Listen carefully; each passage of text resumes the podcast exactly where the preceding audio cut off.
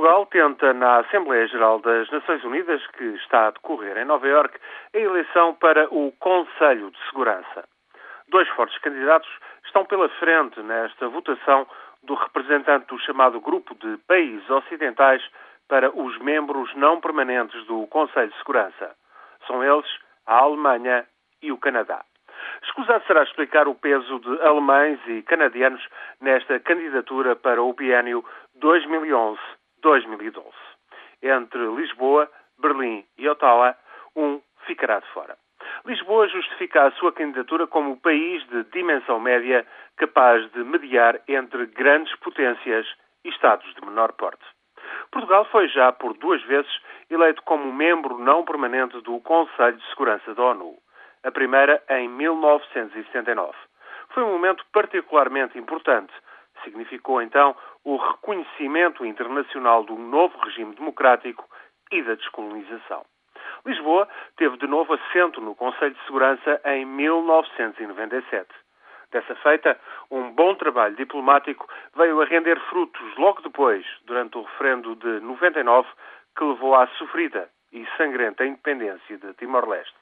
Desta feita, apesar de saber-se lá o que o futuro reserva, a candidatura portuguesa não se reveste de tamanha importância, ainda que seja um objetivo muito louvável. Lisboa conta com uns quantos diplomatas e técnicos de alto gabarito. Não tantos quanto se pretende, mas bem mais e melhores do que muita gente pensa. Seja como for, o próximo Conselho de Segurança da ONU será algo de inédito. Acompanhando os cinco membros permanentes com direito de veto, tem eleição já incontestada a África do Sul, a Índia e a Colômbia. Ou seja, só no próximo ano, em 2011, considerando que o Brasil e a Nigéria ainda terão um ano de mandato a cumprir, o Conselho de Segurança vai reunir um núcleo de países-chave.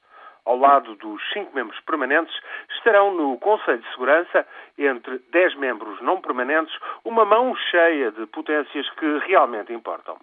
Se Portugal a conseguir chegar na votação de dia 12 de outubro, será importante e tal permitirá maior margem de manobra para mediar em alguns problemas dramáticos que tocam Portugal mais de perto. Por exemplo, só para citar um caso, o narcotráfico na Guiné-Bissau.